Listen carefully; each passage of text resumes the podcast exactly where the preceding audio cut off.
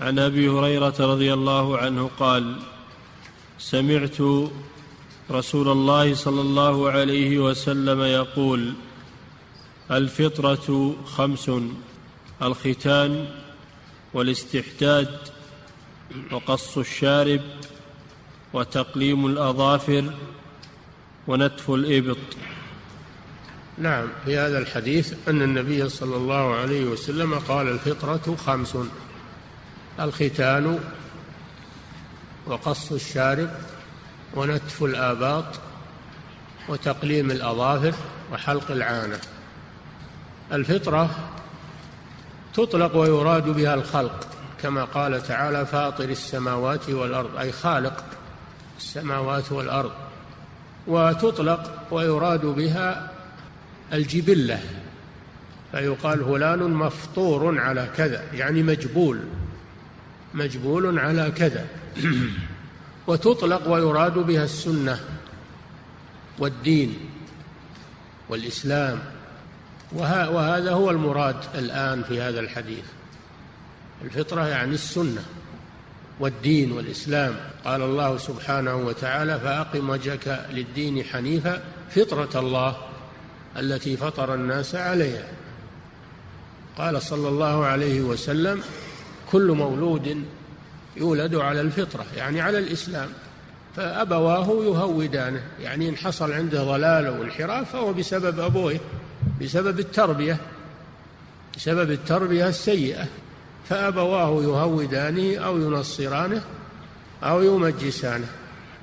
ولو ترك على فطرته لتقبل الخير ونبت الخير في فطرته وفي نفسه. لأنه تربة صالحة في الأصل.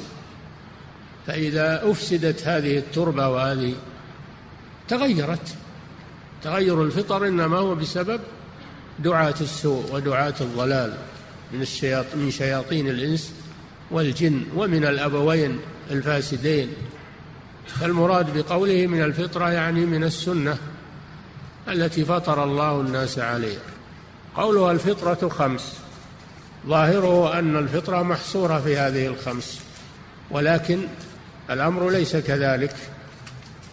فهناك خصال من الفطرة لم تذكر في هذا الحديث فليس المراد الحصر وإنما المراد أن هذه الخمس هي أهم خصال الفطرة هي أهم خصال الفطرة فالحصر هنا إضافي وليس حقيقيا. كما لو قلت العالم زيد. ليس معنى هذا أنه ليس هناك علماء لكن هو أكثر العلماء تحصيلا. فقولها الفطرة خمس أي أهم خصال الفطرة خمس. وفي حديث آخر خمس من الفطرة من الفطرة. فدل على أن هذه الخمس ليست هي كل الفطرة وإنما هي بعضها وأهمها. ومعنى الفطرة السنة. فهذه الخمس أو هذه الخصال من سنن الأنبياء عليهم الصلاة والسلام. الأولى قص الشارب الأولى الختان الأولى الختان. والختان هو إزالة القلفة من الذكر التي تغطي الحشفة إزالة القلفة قطعها. حتى تبرز الحشفة من الذكر. وفي ذلك مصلحة في ذلك مصلحة لأن هذه القلفة لو بقيت لتراكمت عليها النجاسات والأوساخ. فإذا أزيلت زال أثرها وزال فهذا من الطهارة. إزالة الختان وإزالة القلفة هذا من كمال الطهارة لأنها لو بقيت لا تنجس ما تحتها ولا يمكن إزالة, إزالة هذه النجاسة. فيصلي الإنسان في نجاسة وأيضا هي من الناحية الصحية أيضا إزالتها لأنها لو بقيت لحصل تحتها من الأوساخ ما يسبب شيئا من الأمراض وما يسمونها الآن بالجراثيم والأشياء التي تتلبد تحتها فإذا أزيلت زالت زال هذا المحذور. الختان من سنة الأنبياء وأول من اختتن إبراهيم عليه الصلاة والسلام. وأما الجارية يعني الأنثى فتختن أيضا. تختن وهو ما يسمى بالخفاض. يسمى بالخفاض لكن ختان الذكر واجب وختان الأنثى سنة وليس بواجب. هذا الختان. ولهذا عده النبي صلى الله عليه وسلم من الفطرة فيختن الصبي في صغره لأنه أسهل وأيسر عليه. فيستحب التبكير في ختانه. فإذا وصل البلوغ وجب الختان قبل البلوغ الختان سنة فإذا وصل البلوغ وجب الختان ما لم يخف ضررا على نفسه أما إذا لم يخف ضررا على نفسه بالختان فإنه يجب عليه الختان حتى من أسلم وهو غير مختتن فإنه يشرع له أن يختتن. بعد إسلامه. وهذا مشروط بعدم الضرر على على على حياته أو على صحته. فإذا وجد الضرر فإنه يترك ولا يختن والآن والحمد لله الأمر متيسر في المستشفيات ووجود الأدوية والمطهرات. فلا يشق الختان لا على الكبير ولا على الصغير جراحة يسيرة. تعالج بأسهل شيء ويحصل بها فائدة عظيمة. هذا هو الختان. قص الشارب وهو ما ينبت على الشفة العليا. الشارب ما ينبت من الشعر على الشفة العليا. فلا يجوز أن يترك يطول لأن في هذا محذوران. محذور الأول التشبه بالكفار. الذين يغذون شواربهم ويطيلونها من المجوس وغيرهم ويفتلونها ويفتخرون بها. والمحذور الثاني أن هذه الشوارب إذا طالت يحصل بها تلويث الشراب. إذا شرب من شراب وشاربه طويل فإن شاربه ينغمس.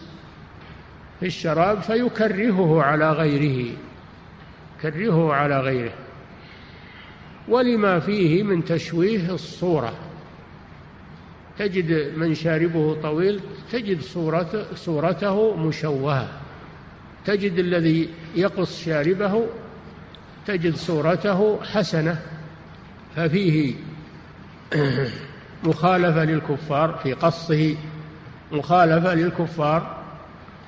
وفيه جمال للوجه وفيه سلامة من الأذى إذا شرب في ماء أو لبن أو مرق أو غير ذلك فإنه يدنسه على غيره ويكرهه على غيره. ويتلوث هو أيضا يتلوث هو. وجاء في الحديث قص الشارب وفي حديث آخر جز. جز الشارب وفي حديث ثالث إحفاء الشوارب. والمقصود أنها لا تترك تطول أنها لا تترك الشوارب تطول. ولاحظوا أن الرسول قال قص وقال جز وقال إحفاء ولم يقل حلق الشارب. فيكره حلقه لأنه يشوه الوجه يكره حلق الشارب. قالوا يحلق رأس الشفة فقط. يحلق رأس الشفة فقط. الإطار إطار الشفة يحلق. وما فوقه يجز ويقص. هذا أجمل شيء وأحسن شيء. فلا يترك يطول ولا يحلق وإنما يحفى بهذه الصفة. يحفى بهذه الصفة الجميلة الحسنة. فالرسول صلى الله عليه وسلم أمر بإحفاء الشوارب وأمر بإعفاء اللحى وترك اللحى فأبى أهل الفسق وأهل النذالة إلا أن يخالفوا سنة الرسول صلى الله عليه وسلم فيحلقوا لحاهم ويوفرون شواربهم. هذا خلاف سنة الرسول صلى الله عليه وسلم. مع ما في ذلك من التشويه والمخالفة للسنة والتشبه بالنساء التشبه بالكفار. لكن كل هذه تغيب عن أذهانهم. وكما قال الشاعر يقضى على المرء في أيام محنته حتى يرى حسنا ما ليس بالحسن. إذا كانوا لا يريدون اللحى فليختصوا لأن الخصي لا لا ينبت له لحية يقطعون الخصية ولا ينبت لحية ويسلمون منها لأنهم أصبحوا ليسوا رجالا وإنما هم أشباه النساء. فالحقيقة أن أن حلق اللحى أنه تشويه ومخالفة للسنة وتشبه بالنساء وتشبه بالكفار وعادة قبيحة. لكن ما تقول في أناس يستحسنون هذا ويعتبرونه رجولة ويعتبرونه تقدما وحضارة وغير ذلك ويستهزئون باللحية. وإذا بلغ الأمر إلى هذا إلى الاستهزاء هذه ردة عن الإسلام. إذا استهزأوا بسنة الرسول صلى الله عليه وسلم بل بسنة الأنبياء عليهم الصلاة والسلام. هارون عليه السلام يقول لأخيه موسى لا تأخذ بلحيتي ولا برأسي. دل على أن هذا من سنن الأنبياء إعفاء اللحى. وأن حلق اللحى من سنن الكفار أعداء الرسل وأعداء الأنبياء. وكون المسلم ينحاز إلى أعداء الرسل ويتصف بصفاتهم ويترك سنة الأنبياء هذا من هذا من الحرمان والعياذ بالله ومن الانتكاس. ولا حول ولا قوة إلا بالله. قص الشارب هذه الثانية.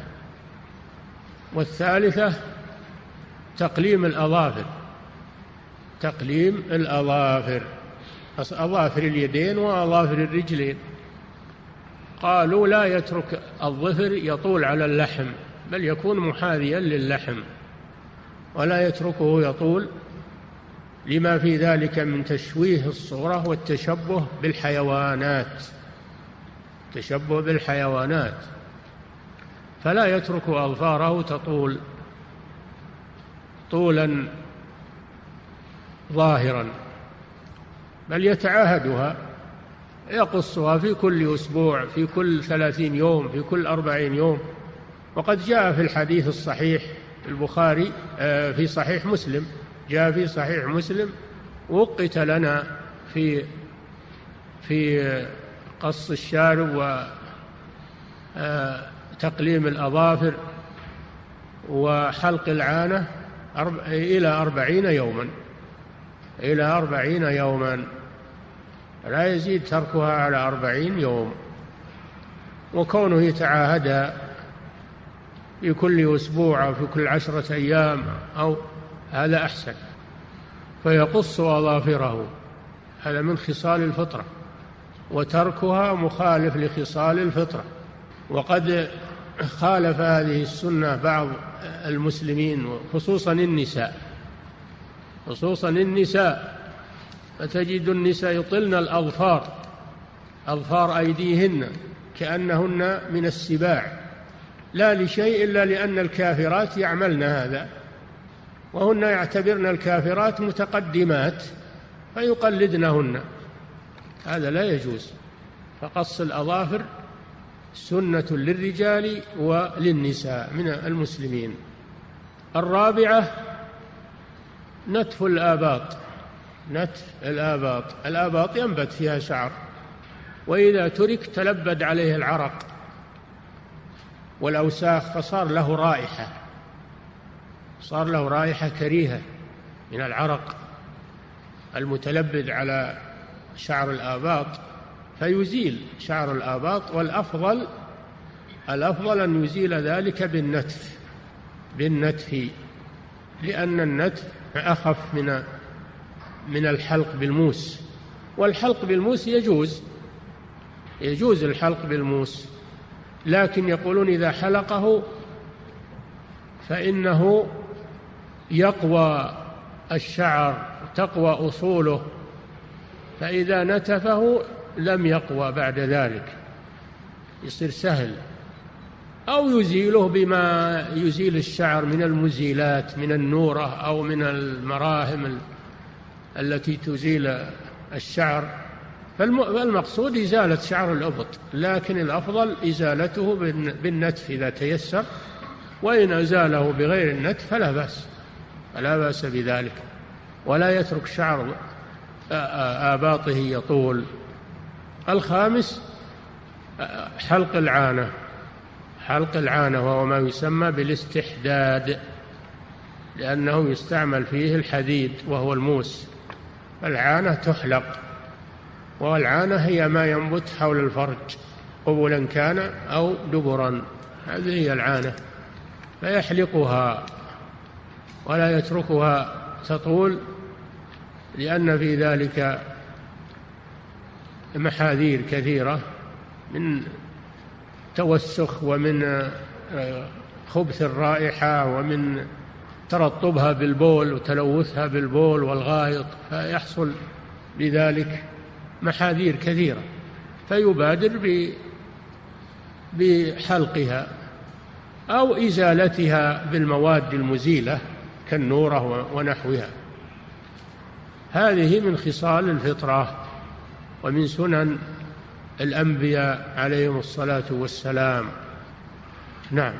لكن وجد من البشر وهم ما يسمون بالهيبيين أنهم يتركون هذه الشعور كلها وهذه والأظفار يتركون شعور شواربهم ويتركون آباطهم ويتركون العانة ويتركون الأظفار حتى يصبحوا كالبهائم حتى يصبحوا كالبهائم. يسمونهم بالهيبيين وقد يقلدهم قد يقلدهم أناس من شباب المسلمين. والتقليد هذا أمر مشكل مسألة التقليد والتشبه. يعشقه كثير من الناس ويخالفون السنة من أجل تقليد الكفار لأنهم يعتبرون الكفار كمل يعتبرونهم متقدمين. وحضاريين فيقلدونهم ويعتبرون العمل بالسنة تأخرا ورجعية وما أشبه ذلك من الألقاب المنفرة. فلا حول ولا قوة إلا بالله. الشيطان يزين هذه الأمور. أفمن زين له سوء عمله فرآه حسنا فإن الله يضل من يشاء ويهدي من يشاء. وقال الشاعر يقضى على المرء في أيام محنته حتى يرى حسنا ما ليس بالحسن. فعلى المسلم أن يتأدب بآداب الإسلام لما فيها من الجمال لما فيها من الفضل لما فيها من الشهامة لما فيها من الخير الكثير وأن يبتعد عن سمات الكفار وعادات الكفار لما فيها من الشر وما فيها من التشبه. وقد قال صلى الله عليه وسلم من تشبه بقوم فهو منهم ولا حول ولا قوة إلا بالله وصلى الله وسلم